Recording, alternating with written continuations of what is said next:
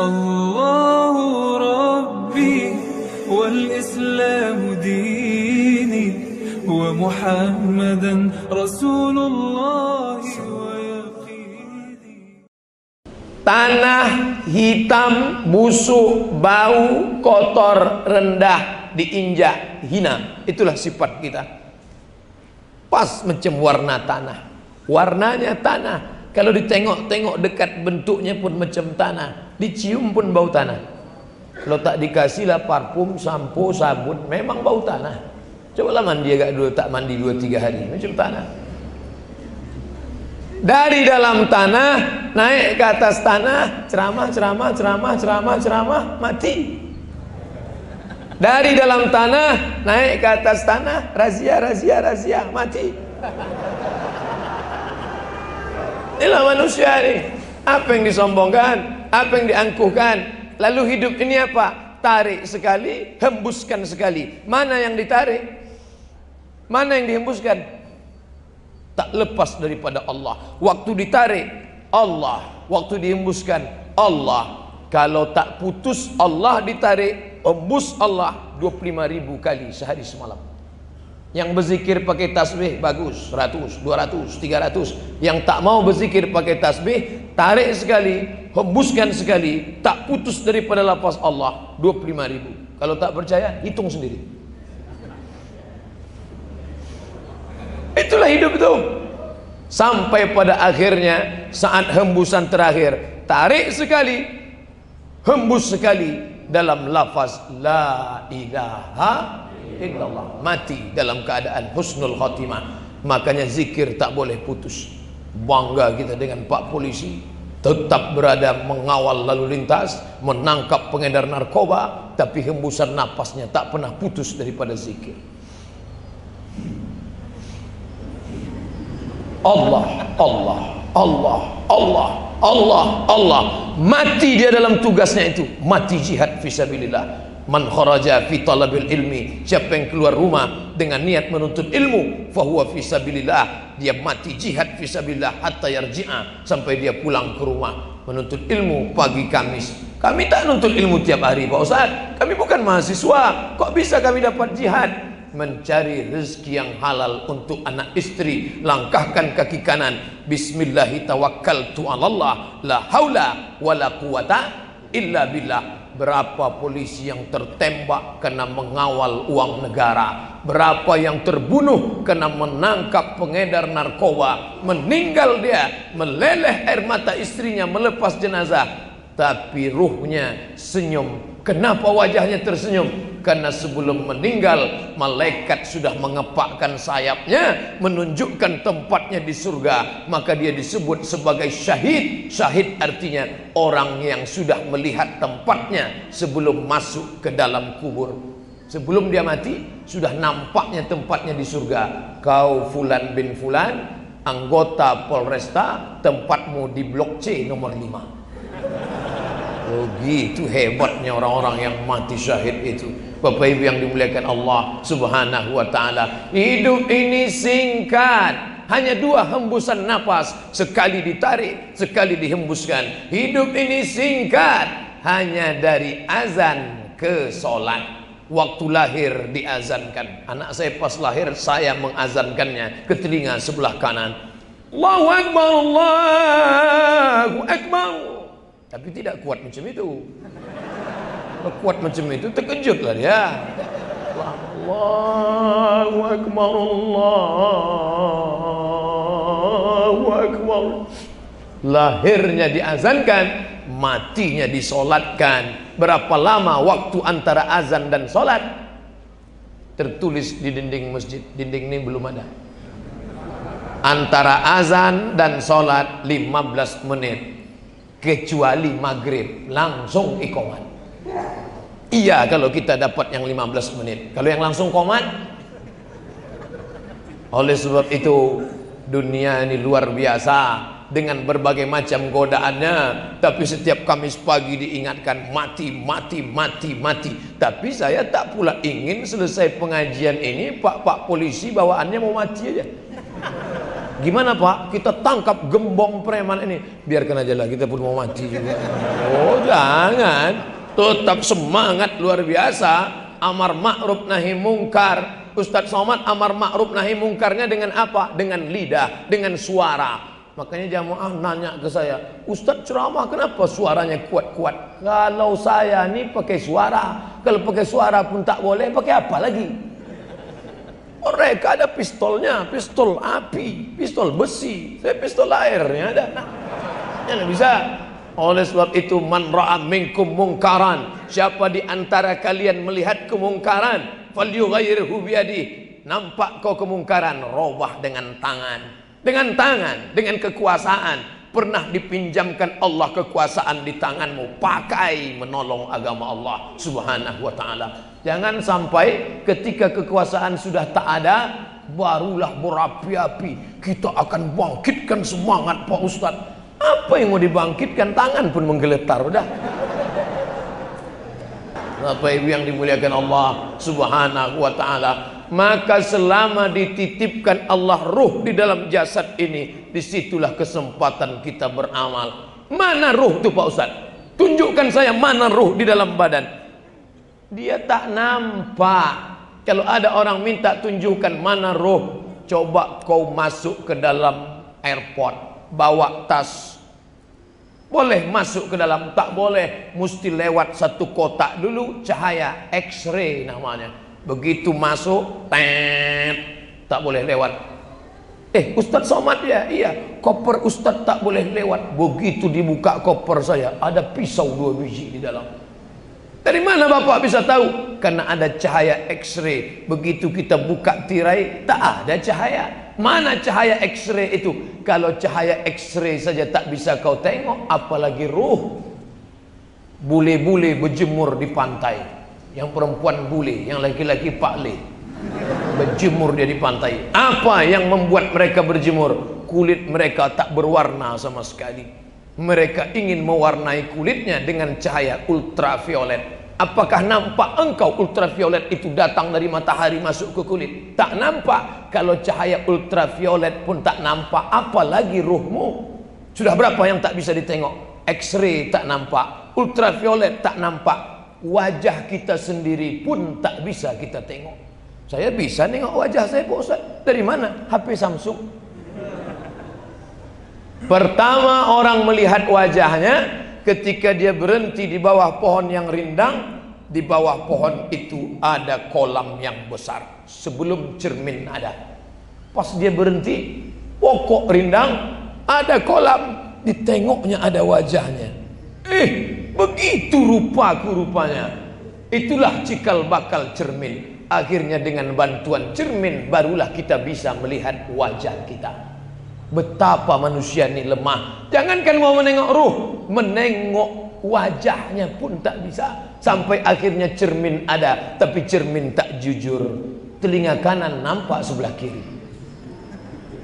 Bapak Ibu yang dimuliakan Allah Subhanahu wa taala. Jadi kalau ada orang mengatakan, "Mana ruh saya? Mana ruh saya?" Terlalu tinggi ilmu untuk melihat ruh, kau cukup percaya saja. Allah tak nampak, malaikat kiraman katibin tak nampak, alam barzah tak nampak, titian suratul mustaqim tak nampak, surga tak nampak, neraka tak nampak. Satu-satunya ditangkap oleh iman.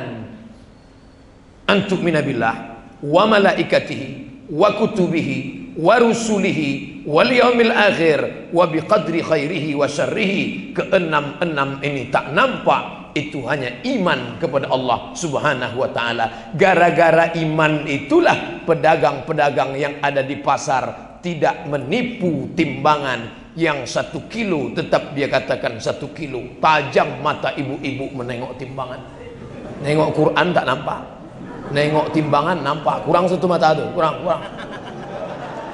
Ibu-ibu yang matanya sudah tajam menengok timbangan beras timbangan cabai timbangan ikan terus ibu pantau. Kenapa? Ibu yang matanya tajam ibu sudah menyelamatkan pedagang dari makan haram.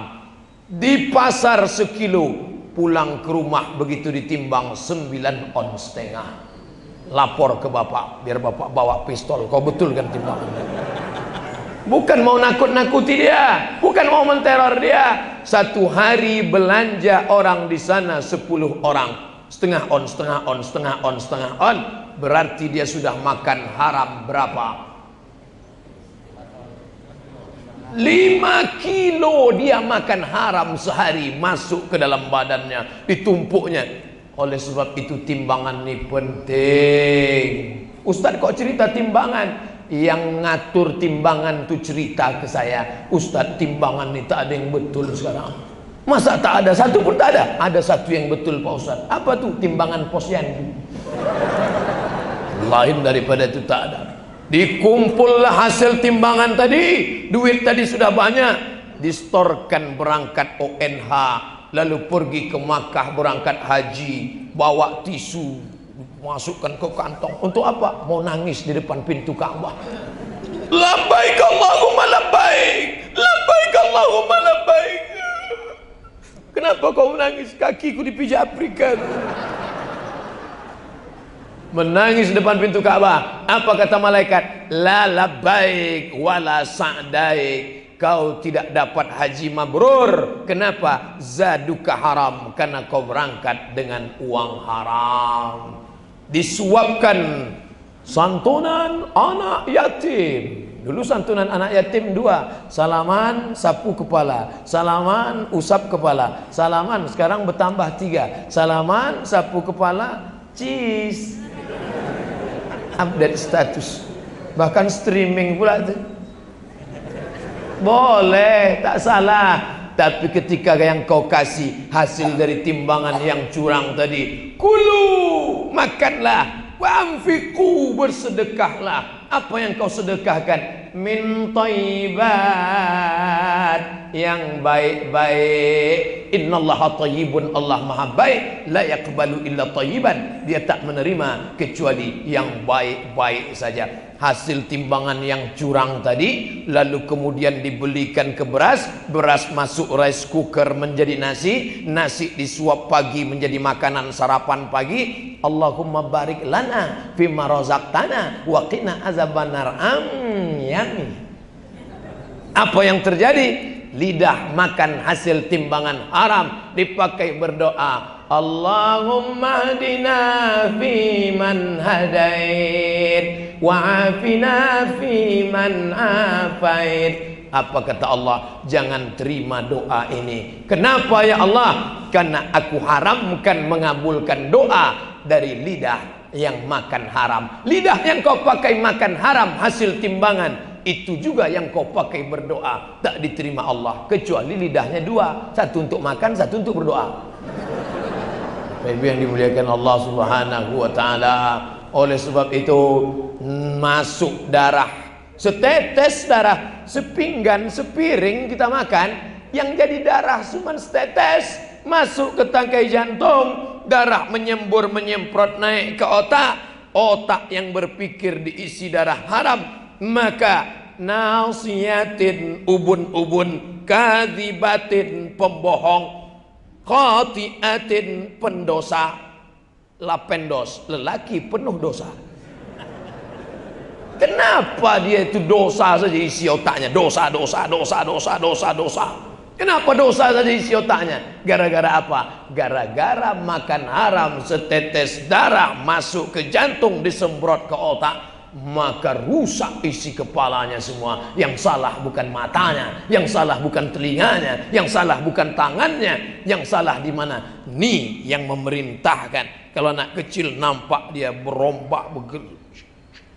Ini tak nampak lagi udah keras udah tua dah. Bapak Ibu yang dimuliakan Allah Subhanahu wa taala, beruntung Bapak Ibu yang punya suami, ibu-ibu suaminya di mana? Di Polresta Barelang, tapi ada pengajian setiap Kamis pagi, berbagai macam ustadz dibawakan kemari. Bapak Ibu yang dimuliakan Allah Subhanahu wa taala. Berapa lama ruh berada dalam jasad ini? Ruh dipinjamkan Allah. Raha ya ruhu ruh artinya bertiup. Kenapa ruh itu disebut bertiup? Karena ketika dia dimasukkan ke dalam badan, ditiupkan. Masuklah dia ke dalam. Abdul Somad pun bernyawa bernapas. Kenapa pagi ini Abdul Somad dimuliakan sampai-sampai Bapak pimpinan menyebutkan nama penceramah kita Ustadz Abdul Somad. Saya bangga sekali nama saya disebut luar biasa. Saya tak pula ingat nama Bapak. Nama kita disebut itu salah satu adab luar biasa nama Ustadz Abdul Somad dari Kabupaten Pelelawan yaitu Provinsi Riau Daratan. Dan hadir bersama kita mengajar di UIN Suska. Bisa disebutkan semua. Ini penghormatan luar biasa. Abdul Somad dimuliakan. Al Mukarram kenapa dimuliakan? Karena ada ruh di dalam. Begitu ruh keluar berubah dari Al Mukarram menjadi Al Marhum sekarang bukan main. Tengok KTP Ustadz Begitu sudah meninggal KTP tak laku Surat tanah Surat itu Surat ini Begitu meninggal dunia Langsung anak menantu Buah hati belayan jiwa Ke kantor Samsat Mau balik nama STNK BPKB Loh Ini untuk apa? Mau balik nama Kenapa nama diganti? Ustadz Somad punya ini kan? Iya. Mana Ustadz itu sekarang? Sudah mati dimakan cacing tanah. Kenapa diganti nama orang lain? Karena Pak Polisi tak mau menangkap almarhum. Bapak Ibu yang dimuliakan Allah, apa yang kau sombongkan? Apa yang kau banggakan hai Abdul Somad? Kau hanya akan menjadi santapan cacing tanah. Tapi kalau saya mati, cacing tanah tak terlalu senang, tak terlalu. Tengoknya, hmm, sup tunjang gitu. Ibu yang dimuliakan Allah Subhanahu wa taala, maka ketika masih berhembus nafas, tarik sekali, hembus sekali, masih bisa berjalan di atas muka bumi Allah. Yang kau pakai bernapas pinjaman Allah paru-paru. Yang kau pakai berjalan pinjaman Allah detak jantung. Sebelah kiri dua jari di bawah masih berdegup. Masih berdegup. Coba pegang. Kalau tak berdegup cepat-cepat bilang biar kami senggala selenggarakan penyelenggaraan jenazah. Habis. Itu rumah siapa? rumah Ustadz Somad. Begitu masuk ke dalam itu kamar siapa? kamar Ustadz Somad. Begitu Abdul Somad mati rumah itu dia yang buat. Tukangnya dia yang cari tanahnya dia yang beli. Tapi begitu Abdul Somad mati tidak ada sejengkal pun di rumah itu yang mau menerima dia langsung dipanggil imam masjid serikat kemalangan tolong mandikan kuburkan cepat-cepat. Karena kalau sudah sehari malam sehari semalam maka keluarlah cairan dari dalam badan membusuk. Kenapa dia seminggu tak busuk? Disuntik formalin. Lotot biji mata suntik formalin kalau tak disuntik wow busuk minta ampun Dulu sebelum ada formalin, kenapa jenazah bisa lama? Disiram pakai teh. Teh sama kopi banyak-banyak, tak pakai gula. Letakkan jenazah di atas. Dua tiga hari keluar cairan, cairannya itu turun ke bawah, hilang baunya. Karena kopi, kopi ini bisa menghilangkan bau. Maka mobil bapak ibu yang bau, siram-siramkan kopi di situ. Nih, begitulah manusia ini. Selesai itu digulung. Kalau kawan kita masih hebat, matinya pakai jas, pakai dasi. Tapi kita, gimana Pak? Sebentar saya periksa kata dokter. Hmm, tak ada lagi. Hmm, dah gimana? Bungkus. Bungkus kata dia. Habis diantar. Oh nangislah istri merau. Ya Allah Pak, begitu cepat kau meninggalkan kami. Datang pula anak. Ayah, ayah. Begitu ditimbun selesai doa Allah, Allah, Allah, Allah. Habis itu pulang ke rumah, mereka pun ngambil remote, dihidupkannya TV.